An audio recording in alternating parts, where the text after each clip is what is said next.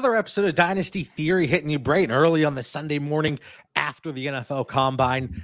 This is going to be a fun episode. It's an exciting one. Yep. Dan, what's going on, man? Good morning, guys. Man, I'm, I feel like I'm in the science lab right now, formulating rankings, rankings, quarterback situations, rankings. you know, and, and and most importantly, evaluating these rookies. But I want to start with a question for you, you both, and those in the chat. I was hoping to ask before the show, but you Hmm. guys are just busting your tail this morning, double dipping two shows in a row. So trade offer here. Would you do it? I'm, I'm going to let y- the two co- two hosts here and our listeners decide whether I'm going to make this trade live on the air. Okay. All right, let's hear it. I was offered for Tank Dell and Jayden Reed, 12 team dynasty super flex, your normal scoring. Start start two or start three wide receivers. Start, I believe, three to six. Yeah, start three, three All right. receivers.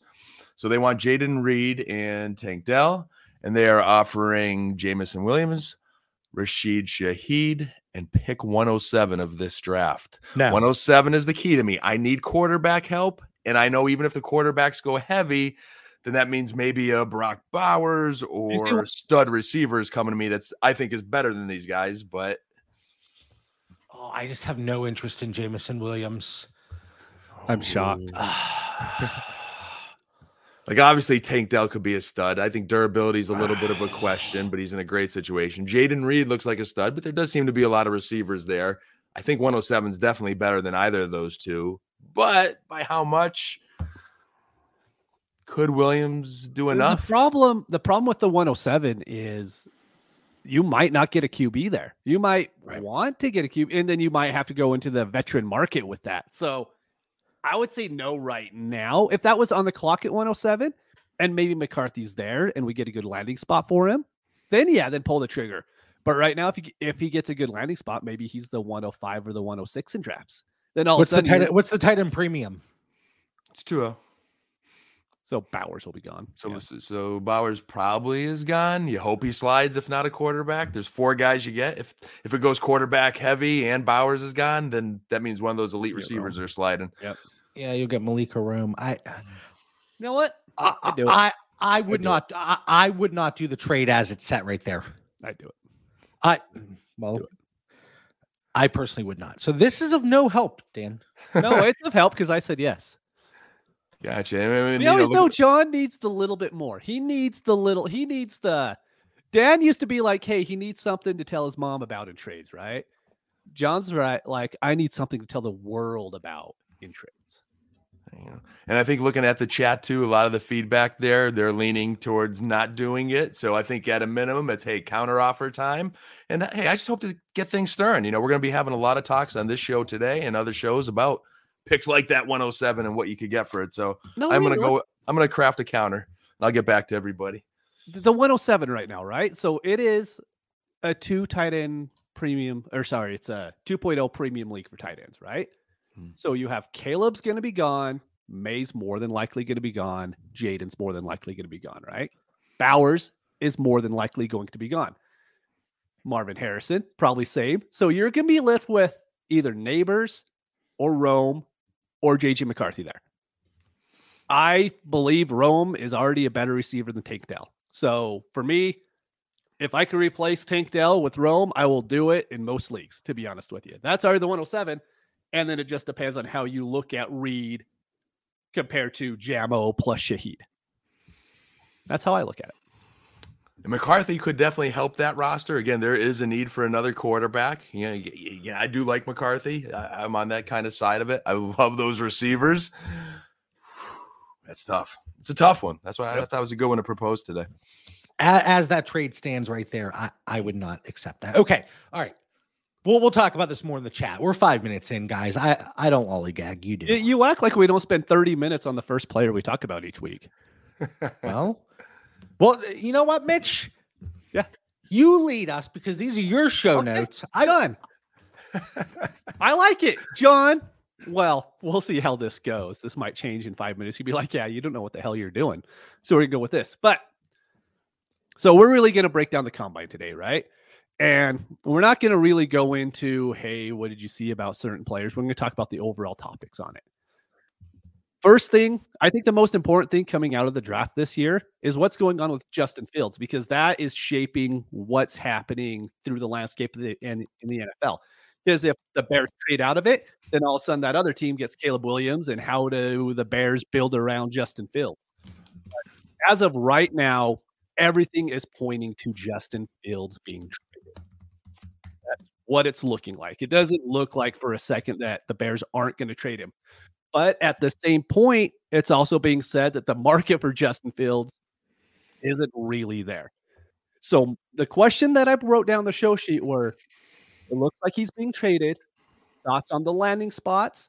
And if you are willing to acquire him at cost, which is close to the Dak Love or future first, future second type of value. The only thing I'll add is I believe we are putting every single Justin Fields egg in the Atlanta basket.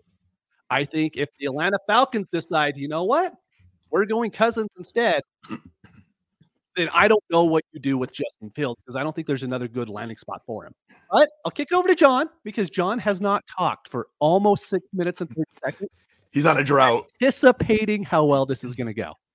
I'm just listen. I, it's nice every once in a while just to sit back. It really is. I talked a lot on our episode of the pivot point. Yeah, you know, I, I Mitch, I think you're right with all dynasty managers looking to put their Justin Fields eggs in that Atlanta basket. I, I think that's spot on. And we talked about this in the Discord a little bit. How much of an impact, and you guys can answer or you know, just store it away and you know, think about it later. How much of an impact does it have on what the actual NFL market is on Justin Fields?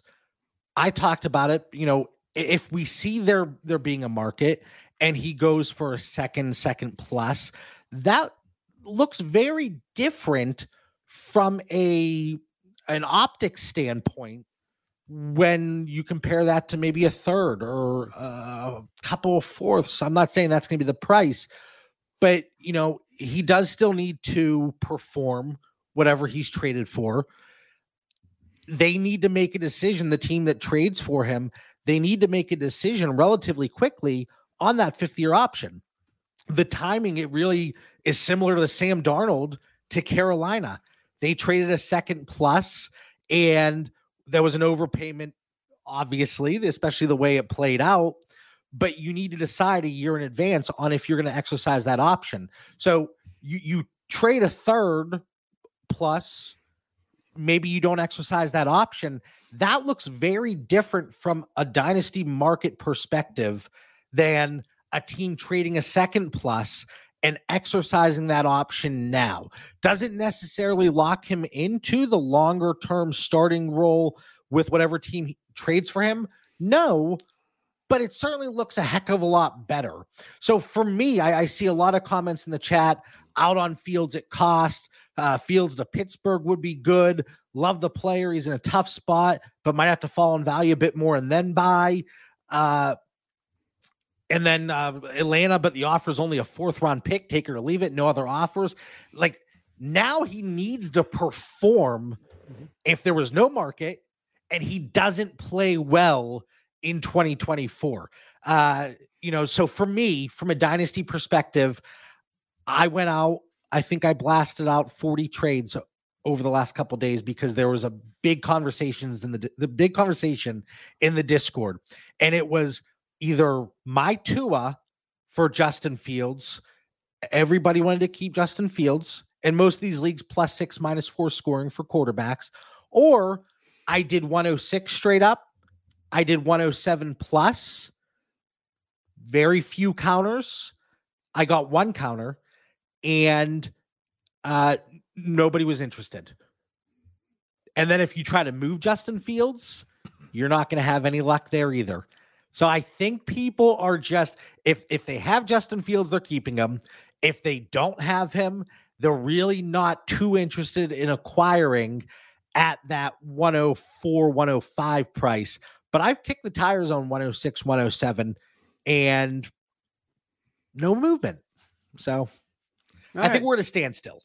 Dan, you on Fields, you were the guy last year who was saying, hey, he's a quarterback or he's a running back playing quarterback. He's, you know, and it kind of kind of showed throughout the year that he wasn't fully he wasn't all the way there, which is why the Bears are going to move off of him, right? So I'm guessing you don't have a lot of shares. Are you willing to go out and get him right now with the hope that he goes to the Falcons with kind of being worried that he ends up on the Commanders? This is an interesting one. And hey, I'm I'm I'm rocking the Justin Fields Georgia jersey today, man, because it just feels like he's going to Atlanta. I think that'd be a great story to tell. We don't know that, but I'm optimistic. Even if he didn't go to Atlanta, I do like other potential landing spots that he could go to.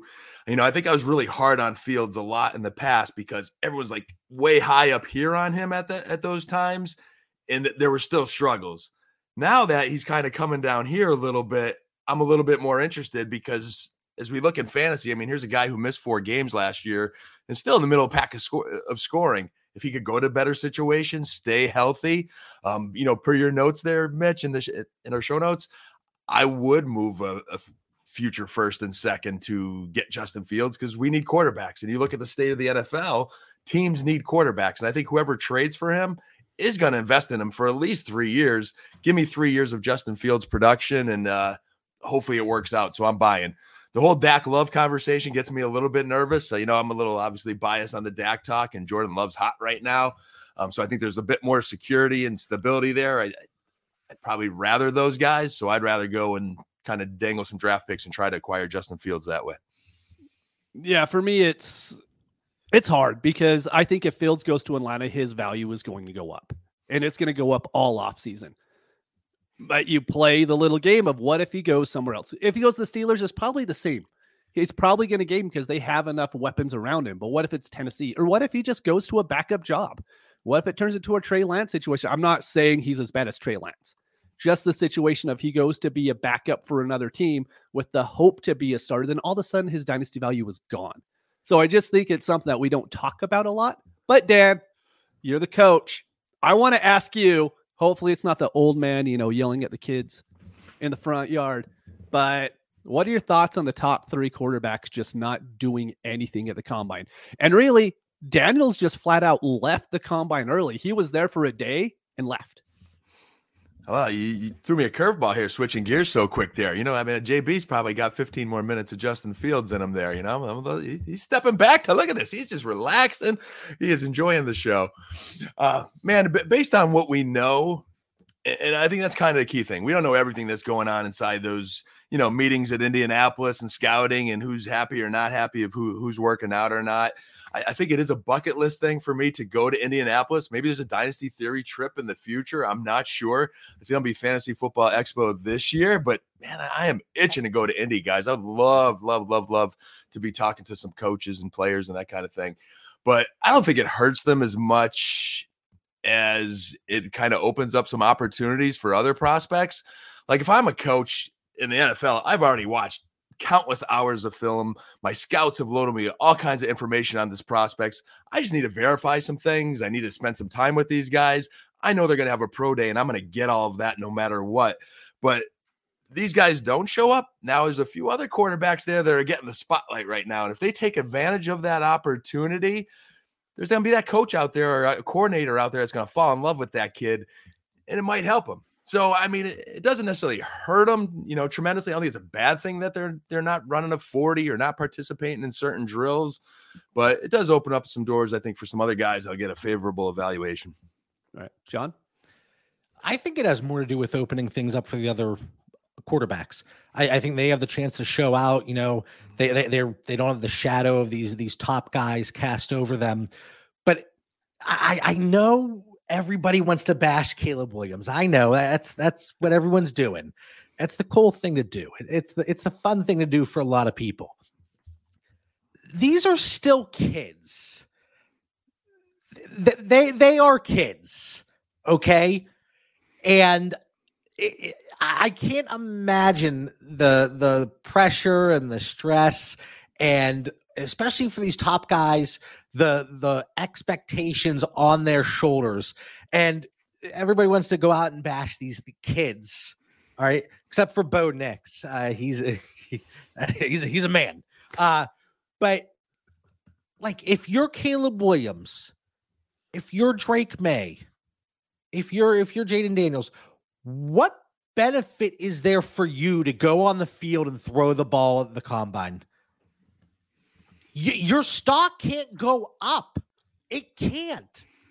It, like if if you were and i'm sure we're going to disagree a little bit and well we, we want to see these competitors we yeah That's funny. great shout out b4 that's a fantastic comment you know uh, are these kids afraid to compete you know great shout out for a twitter conversation there but when it comes down to it you could talk about it from the quarterbacks only but with marvin harrison uh malik nabers does it really benefit them whenever they're already all but locked in to to be where they are? You see all these guys you know uh people pulling up limp they, they pull something. They they you know you see people blow out an acl or an achilles during workouts.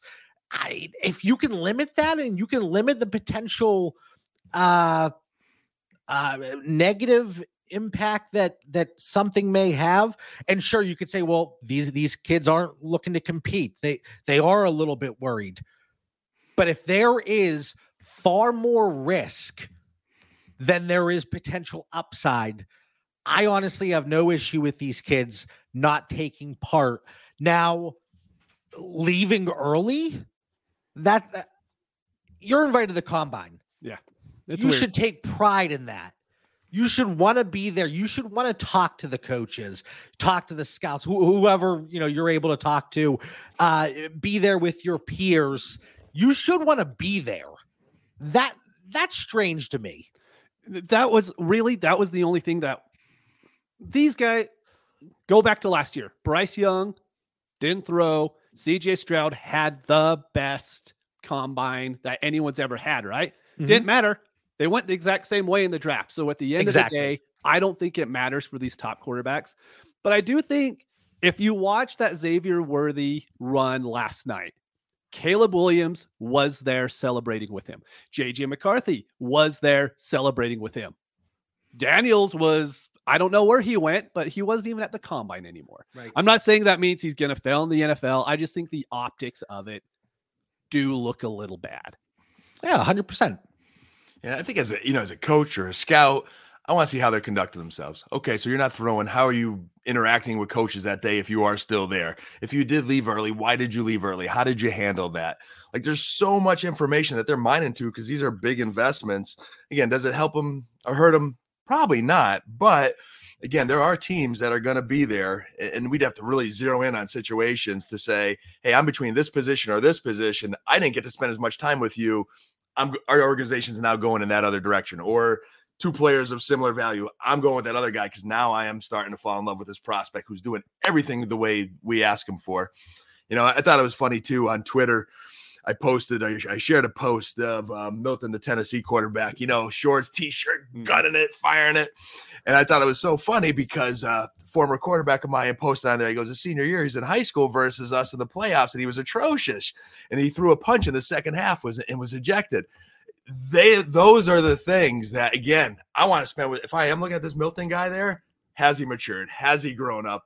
You know, again, Twitter universe is just loving this rocket arm that's you know that we're seeing throw the ball 80 yards down the field on air with no pressure. I want to dig into those things at the combine. And then you know you talk about people leaving early and and kind of potential. Uh, I don't want to say character concerns, but some things to look at with these kids. Meanwhile, you have people like Najee Harris, whose flight was canceled for his pro day at Alabama, found a way to get Yep. there, wasn't taking part in anything on the field, but wanted to be there with his teammates, wanted to talk to whoever he could talk to there. You know, I, I think that that sticks out to people. Yeah. All right. And you know, I, I think ultimately it is a business decision. That's what B Ford made made the comment. And I completely agree. If you if there is more risk at you taking part in these on-field events than there is potential upside, I have no issue with you sitting out. The, the one thing that I do have slight issues with is like a guy like Braelon Allen goes out and does everything.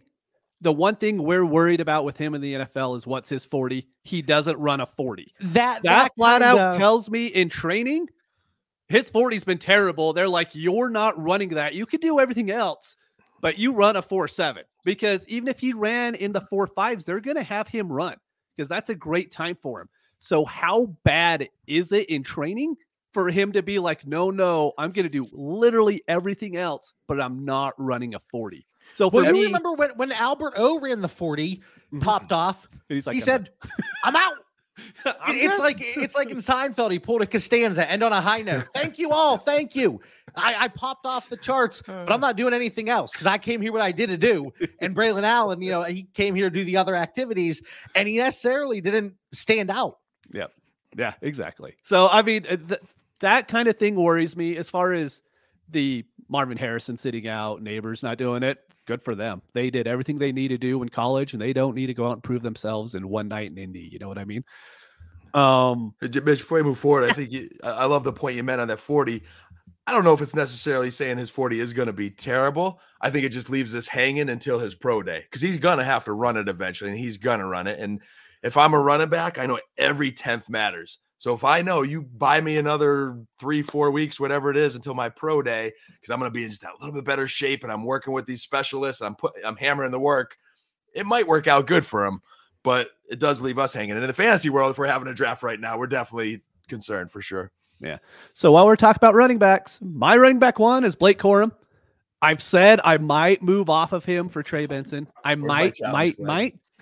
But as of right now, Blake Corum in my first round. Dan already threw a flag. So, Dan, why am I wrong? And I swear, if you say Jaylen Wright, I'm going to start to cry. Wait, can I make a comment here? Please. I gotta say, Mitch. Yeah. These segues, these transitions have been top notch. Thank you. I appreciate it. I might be on the well. left hand side of this screen moving forward. The view's better over here. It is. I love it. Mitch is on point for sure, man. For sure. No, Mitch, my my issue with Corum, and I've been, I've been waiting to bust your chops on this because I think you, you know, not- you You're have wrong. conviction, and I love that. And and you know, you're still researching. You said, you know, it could change as we go. But my issue is not that he's well, maybe it is my issue that he's your number one because I don't even have him two or three. He he he might he's probably he's four for me right now with potential to be five or six. So that is my struggle with Blake Corum. And I'm still studying too. So I, I could tweak a little bit. I remember last year when I was deep into the running back studying and I was watching his film heavy last year because I thought he was coming out and he didn't. And I wasn't that high on him last year. And he had a nice solid senior year and everything. Definitely would draft him. I'm not saying, hey, he's not going to be a good football player or anything like that. But I do not have him as a top three running back right now. My number one right now is I'm kind of like one A, one B. Okay. It's between Jonathan Brooks and Trey Benson. I'm really liking those two dudes. Um, I need to watch more film. I want to see them block. I need to I need to see more of that. You know that that's a big thing for me because I don't want to any reason for their production to be slowed. But man, Brooks's vision and just he could catch the ball. I think he's a three down back. He's got great balance. Uh, Benson just seems so fundamentally tight. Just popped off a what a four three nine forty at the combine. I think it was looks super quick. So I'm starting to fall in love with those two guys a little bit, man. And um, the other guy who's kind of kind of one of those guys that normally in like past years, like a Rhamondre Stevenson type, where he's not the top back, and he's he just I don't think he's had enough production yet. But Marshawn Lloyd, like he just seems like a beast on film for me. I like man. Lloyd a lot. He- he's he's really catching my eye. so one thing real quick with Jonathan Brooks. How worried are you with his injury? Uh obviously not enough to have him number one, but it's something I want to definitely dive into more. I'd have to dive in more to give you a strong opinion there, Mitch.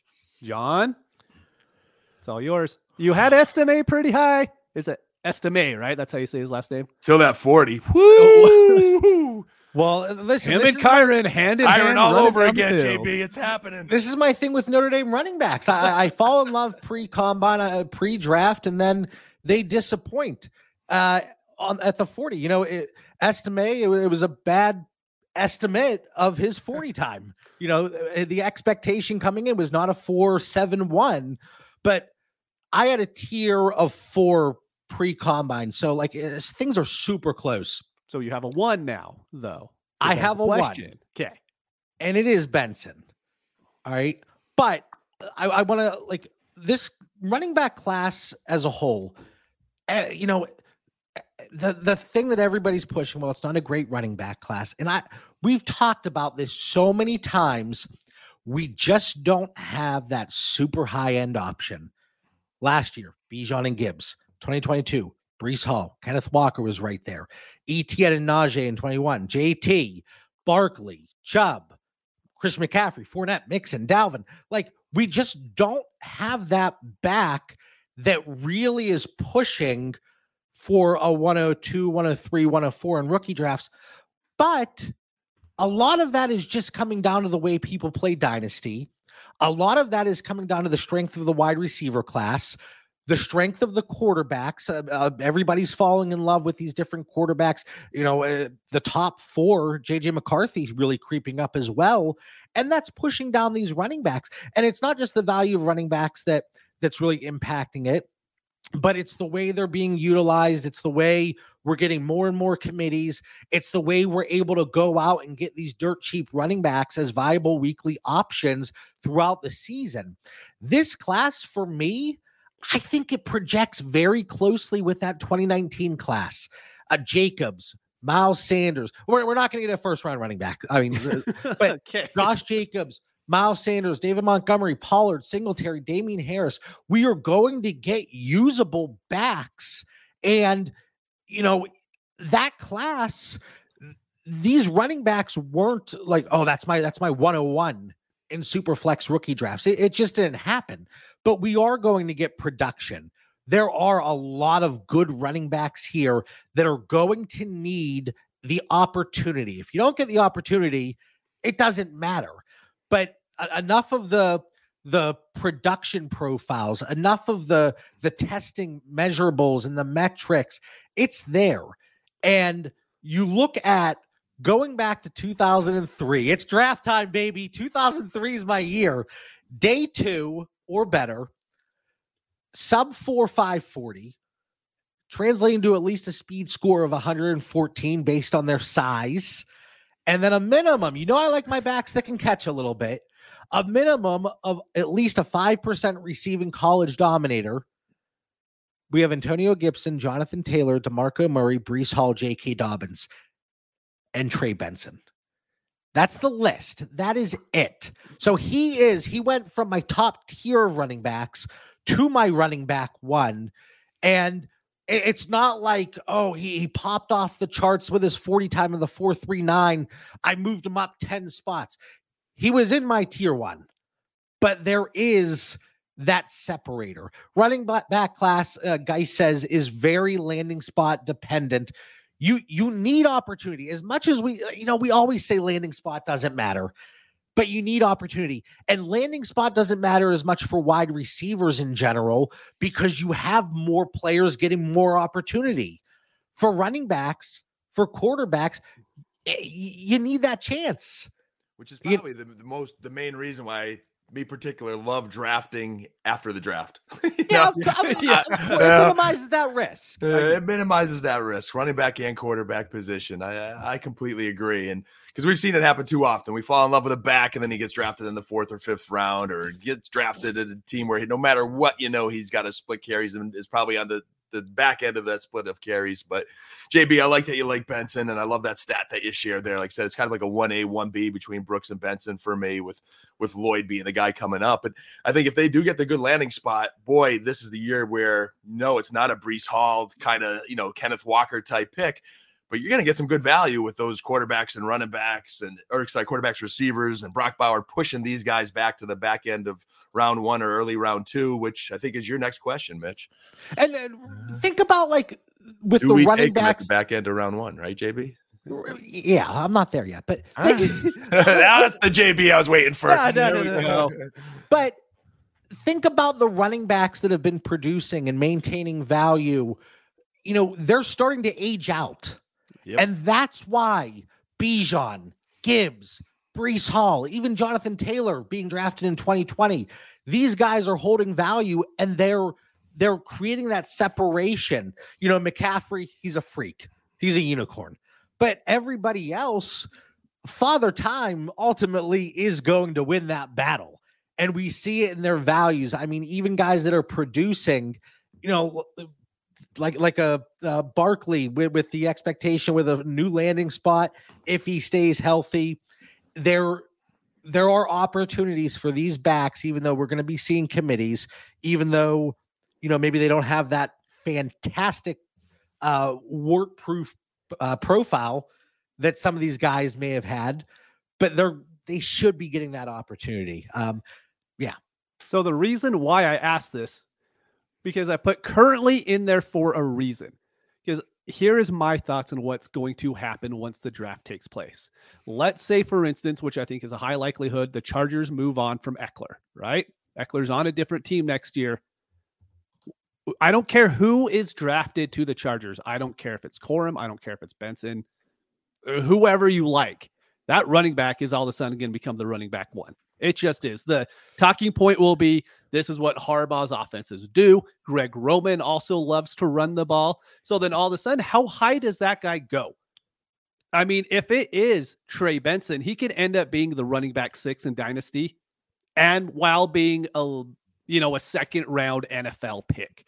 So as much as I'll say I like Corum, you guys like Benson, whichever way you want to throw it, landing spot is going to matter so much this year because all of these running backs have so many, not a lot of flaws, but they all have flaws to where we don't have the one guy who's going to walk in. We're like, oh, don't worry, he is going to take over the backfield.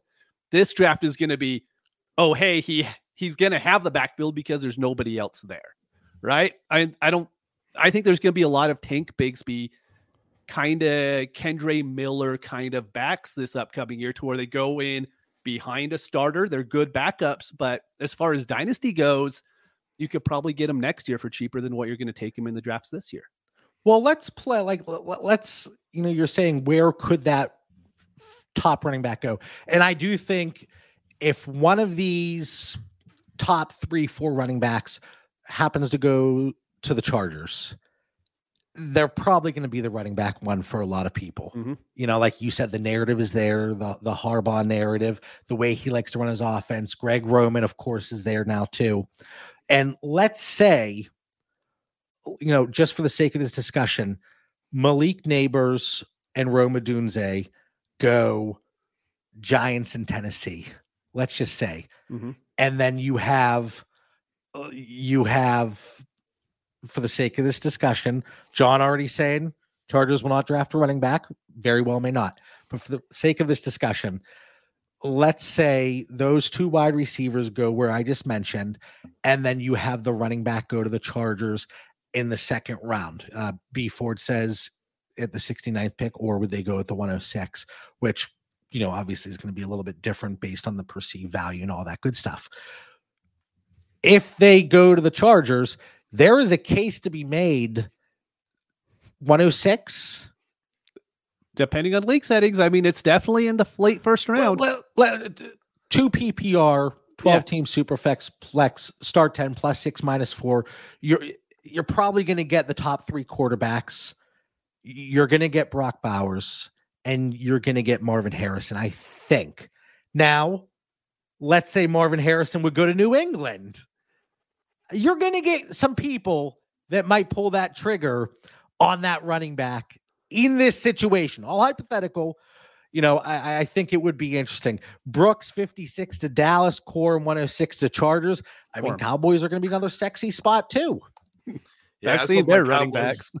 I was hoping they get a running back last year, and I thought it was interesting. Jerry Jones' latest interview, he, he said Tony Pollard, the scouts, coaches, they said he had a good season. It, like uh, Dallas definitely has a schematic O line issue right now, but still doesn't mean they're going to resign him. He may outprice himself, but who knows what that running back market is? I think this running back conversation is really important because as a dynasty manager, it's kind of becoming like quarterbacks. It fluctuates and it's so fragile that you know you could go from a good running back situation to a bad one on your dynasty roster pretty fast. Um, but yeah, Dallas is an attractive spot. I'll cross my fingers, boys. And there was a comment earlier I wanted to point out: uh, Will this class beat out the number twos on teams like like Eric Gray? Uh, yes, there are for me. There are a lot of running backs in this class that kind of would fall into that Tyjae Spears.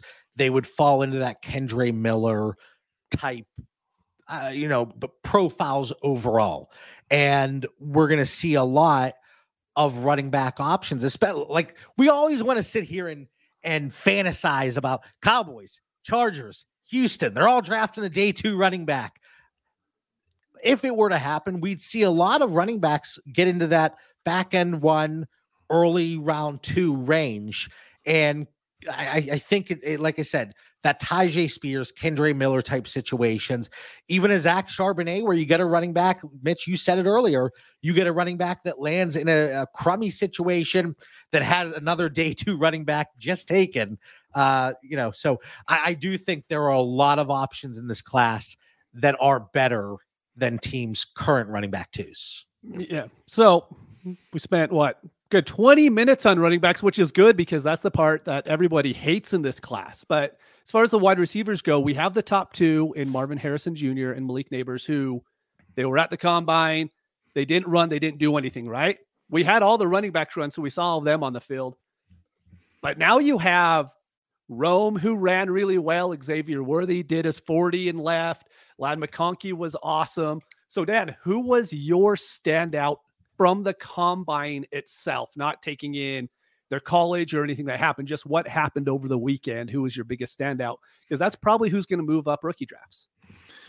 It's tough to say who the biggest standout is. I'm still kind of diving in, but at just quick glance, Mitch, like it just seems so captain obvious. That's why I'm a little not excited about this. But like Rome, man, like like right there with that, he, I went into this thinking, hey, he is right there, top three, guaranteed. You know, Harrison's going to go. I think Nabers is going to go. And if I'm at that, you know, a little bit later in the first, where not a little bit later, like six, seven, whatever, I would be stoked to get Rome. And I, and I wanted to feel that. And like his shuttle run time was a 4.03, which is just super quick, man. Like he is going to be tough to c- cover in the National Football League. So to me, he's a, he's a just guaranteed bona fide stud and you're going to be happy with him in the first round. So he's kind of my big standout. But how could you ignore Worthy's 4.2 140?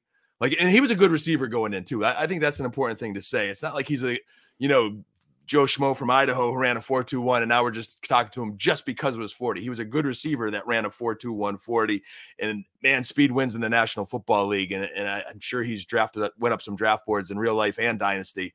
So I look forward to getting a hold of Worthy. Ladd McConkey's my boy because he's from Georgia. But I just say to anyone drafting him, like he had back injury, like the back issues in Georgia that were just kind of lingering. And it often would take him out of games or he'd go out of a game and come back in a game. So I'm a little bit curious of his medicals. Like the guy, I think he could be a good NFL receiver because I do believe he put up some good numbers. And he is a good receiver, but health is a concern. He's got NFL genes too, man. He's got some good uh good genetics there. So with Ladd McConkey, I think outside of Rome, he was the best wide receiver on the field at the combine. Like how his 40 went, his splits went, how he did the what they call it, the gauntlet drill. He did that perfectly, but he did miss a lot of time in college. How's that looking in your sheet so far as far as how he breaks down compared to the other wide receivers?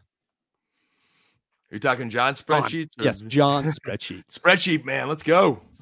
Ladd McConkey, what are you? What, how are you dissecting those numbers? He is so typically when I go through my metrics and all the numbers and the spreadsheets and the colors, he.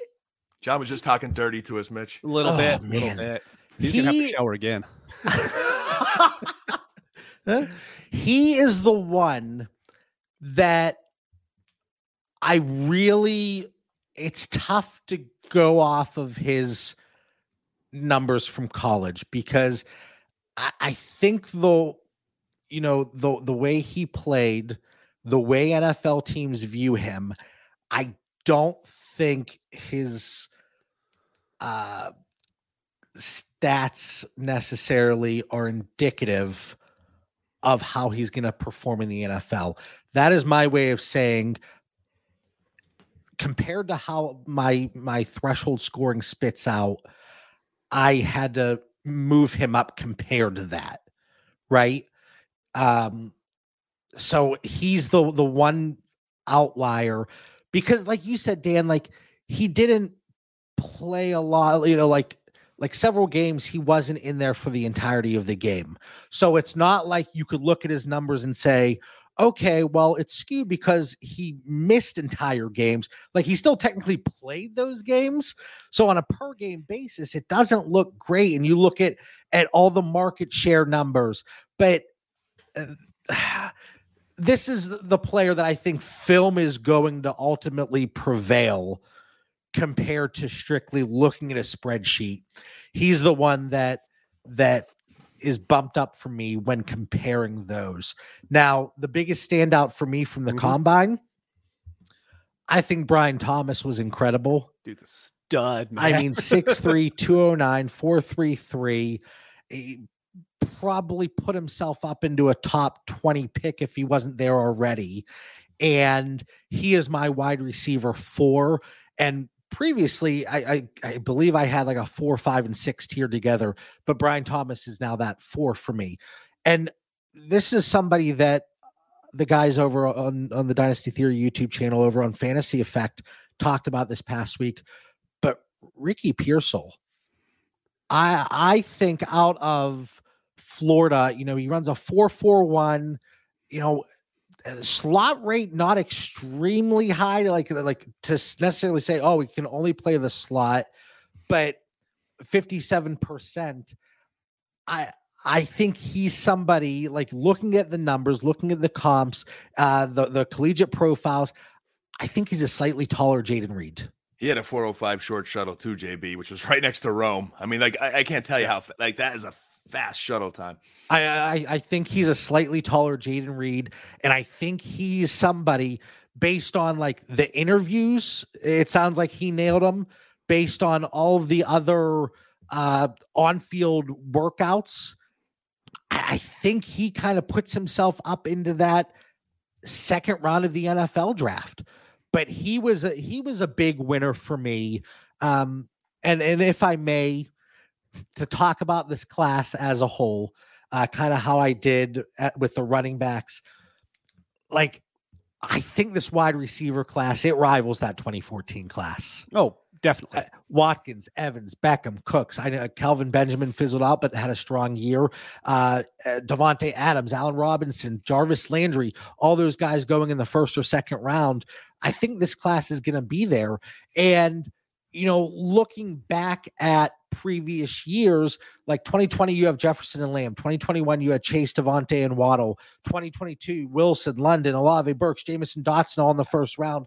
I think with the the way the contracts go and the value of the position, we're going to see what seven, eight first round wide receivers, and in, in the NFL draft, mm-hmm. and we're going to get not just quality, but those high end studs. And I see the comment that, that somebody has Brian Thomas as their wide receiver three. I, I'm not there, but that gap closed. He is Right. that one that closed that top three versus the four through six. And, and he closed that gap for me. So I I, I really do think this is going to be such a fun class. I can't wait for the NFL draft.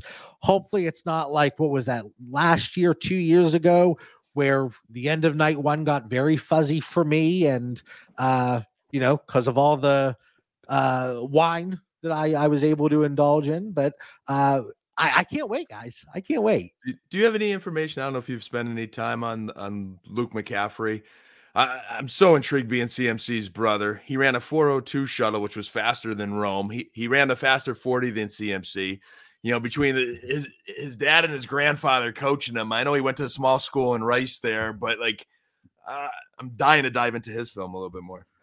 Right now, I couldn't spend a third on him, but uh, more so, it speaks to the quality of this class. Uh, and we talk about quality until we get to the tight end position. Uh, John, that was my segue. I hate you. I was going to be, hey, we've had the good running back classes and we kind of get this. Now we're having a great wide receiver class compared to last year where we had JSN and yeah, whatever after that. And now we have this tight end class to where we have Bowers. And I think, John, you like one tight end after this. I was talking to Dan about this last night. I like Bowers and no one else. I mean, I'm attacking the veteran tight end market heavily in dynasty leagues because I don't really want anybody after Bowers in this draft. So, John, is there anyone we're missing? Well, let's preface this with my comments from last offseason. And you know, I was going to pull some receipts here. No, I wish I made a graphic. Okay, never mind, Dan. No, go ahead. come on, come on. Uh, I said last year was a historic class. and I, you know, Sam Laporta was a historic tight end. Greatest Uh, tight end ever. But this class for me, you have Brock Bowers. I really think it has a 2022 feel for me. Okay. And what I mean by that, you had Trey McBride, who was far and away my tight end one. Now, I- I- he- what are you like? He, He was, was. He was. I know. no uh, doubt. far and away my tight end one. But then you had Dulcich, Bellinger, Ferguson, Jelani Woods, Kadon, Cole Turner, Isaiah Likely, Chiggy, uh, Jalen Wydermyer. He is uh, just wrapping up his 40. Uh, in my notes, I actually put uh, in bold Jalen Wydermyer joke just so I could. Remember, Remember when he was one. like like a second round NFL pick for a long time? And then, then he ran a f- what f- five five seconds? So bad. like a- anyway uh but this has a 2022 feel for me. I think we're gonna get some like tucker crafts dawson knox um you know I, I even think it feels a little bit similar to 2021 you had pitts Freiermuth and then nothing. Like there was nothing. So for me it's brock bowers Ja'Tavion Sanders. That 469 doesn't really scare me away. Uh so it's still Ja'Tavion Sanders for me, and you know, Theo Johnson, uh, Tip Reiman. Uh, even though the whole bird conversation with him, I'm, I couldn't draft him. I think just because of that. But Theo Johnson and, and Tip, they athletic profiles galore with those two. Uh, the big winner for me, uh, Ben, ben Sinnott, and, and they're they're talking about in the chat from Kansas State. Uh, athletic profile. He again, I talk about these different guys like Trey Benson getting out of that that group to solidify himself for me as the, the running back one for now. Uh, Brian Thomas solidifying himself as the wide receiver four for me for now. Uh, ben Sinnott, he's the one that is now the tight end three for me. But whereas last year I was saying, I want this tight end one, I want this tight end two, this three, this four, I want the tight end 50 in this class. For me, it's like if he's there at the end of the third and two PPR, sure. But I'm not actively reaching. Like there's so many wide receivers, running backs. Even if like you get some of these guys, uh, like a, a Spencer Rattler, depending on where Michael Penix goes, see what happens with Bo Nix. I if he I don't think he goes in the first, but you know, depending on where he goes in the in the second or third, I would much rather take upside shots on those guys as opposed to several of these tight ends. There's just those athletes, but there's not a lot of strong profiles for me. And I know, you know, you look at the relative athletic score and you, that RAS, it is very indicative. It's it's a good key indicator uh, from a minimum threshold standpoint of what you should be looking at with tight ends. But I, I just it's going to be very difficult for me to really love a lot of these tight ends. Um, you know, I, I don't think Ja'Tavion Sanders necessarily hurt his stock from an NFL perspective. So because of that, he stayed exactly where he was for me. But uh, yeah, that's where I am on the tight I ends. think you, I think you hit your word count. I think I think you went over. You, you were doing good. I, no, I was kidding. No, I agree with JB. I, I think that was a good synopsis, man. The only maybe challenge flag I throw would throw would be putting Benson Sinnott up to like your tight end three. He, just a guy that was off the radar. I still don't think he has like prototypical size. I know he has some good numbers. I think he definitely might. You could make a case. You know, one of the best risers at the combine. You know, put putting on some good scores. Uh, but Bowers one clear as day, and then it's everything you just said. I'm kind of trying to dive into who, you know, might if given a good opportunity could could rise up, and I, I do think Ja'Tavion Sanders and Theo Johnson, although obvious, um, are guys that could be good NFL players. Theo Johnson may be the riser for me. I, I go back to that short shuttle run is I just think it's such an invaluable statistic where hey, you're trying to separate from man or you're trying to find those pockets in the zone and could do some different things. Theo Johnson went and ran a 419 short shuttle. He weighs 259 pounds. So he's not like some of those receiver tight ends. I get a little worried when they're in the 240s because they're not going to be able to stay on the field and block somebody. They got to get on a, you know, a hoagie plan really quick and uh, put some calories on. So Theo Johnson's intriguing. He had a good senior year with seven touchdowns at Penn State. He ran a 4.5, 740. He ran a great shuttle. He's got some weight on him. I wish I could see how much these guys bench, but I don't think they benched at the combine, or at least it's not showing it for the tight ends on the on the NFL app, just to see kind of how strong they are. So could they be physical and not have to come off the field? Uh, you know, if you're an inline tight end, but Bowers, then I'm really diving into Sanders and Johnson. Yeah, and I, I think Cade Stover too. I, I don't want to leave him out. Uh, you know, I think he showed out well, and I, I think Jared Wiley, from an athletic profile standpoint, he ran a little bit faster than I was expecting, and he comes in, I think, a little over nine point five from a relative athletic score. Uh, probably a fifth or sixth round NFL tight end, but you know, George Kittle went in the what the fifth you know? So uh, you don't necessarily need to get that first or second round draft capital but it's it, you know if you go in the sixth seventh undrafted free agent it's an uphill battle to ultimately give any type of production. But uh yeah so i i think there's some some intriguing ones but uh, not the conviction certainly that i had last year just one more shout out to my call last year that's all uh so, that I, I couldn't take in the to, to sum it up real quick. Yeah. So after Brock Bowers, there's really no one to draft. Final thoughts. Okay. For episode 235. I was ready to talk more. That was me. Okay, John, this is a final thought. You haven't had to do this before. It's a quick thought just to sum up any topics you have going right now in Dynasty anything you saw from the combine, don't double count it if it was already expected. But if it's new information, if it's something that we weren't expecting, certainly adjust. But do not double count based on the the previous expectation. Dan, good job, JP. Uh, hey, just listeners, you know, take this episode and, and continue to build on it. JB continues to update his spreadsheets in the Discord there. Our chat discussion over these rookies will continue right up to the rookie draft. Hopefully, we get some more numbers from pro days. And, and again, there's a lot to learn yet. So don't get stuck on a guy saying this is where I'm going to draft them because a lot could change between now and when the time comes. Hey, this was fun. I should do this again. But thank you for everyone for joining us. I would like to tell you when we will record this week, but it seems to move all the time. But we will be live again this week. Um, just pay attention to the YouTube channel. Please subscribe. Um, don't know if John mentioned earlier earlier, but we are a proud partner of Dynasty Daddy. It's an amazing site to go to for Dynasty. Please just try it once. You'll continue to go back to it. But for John and Dan, I'm Mitch. We'll see you next week.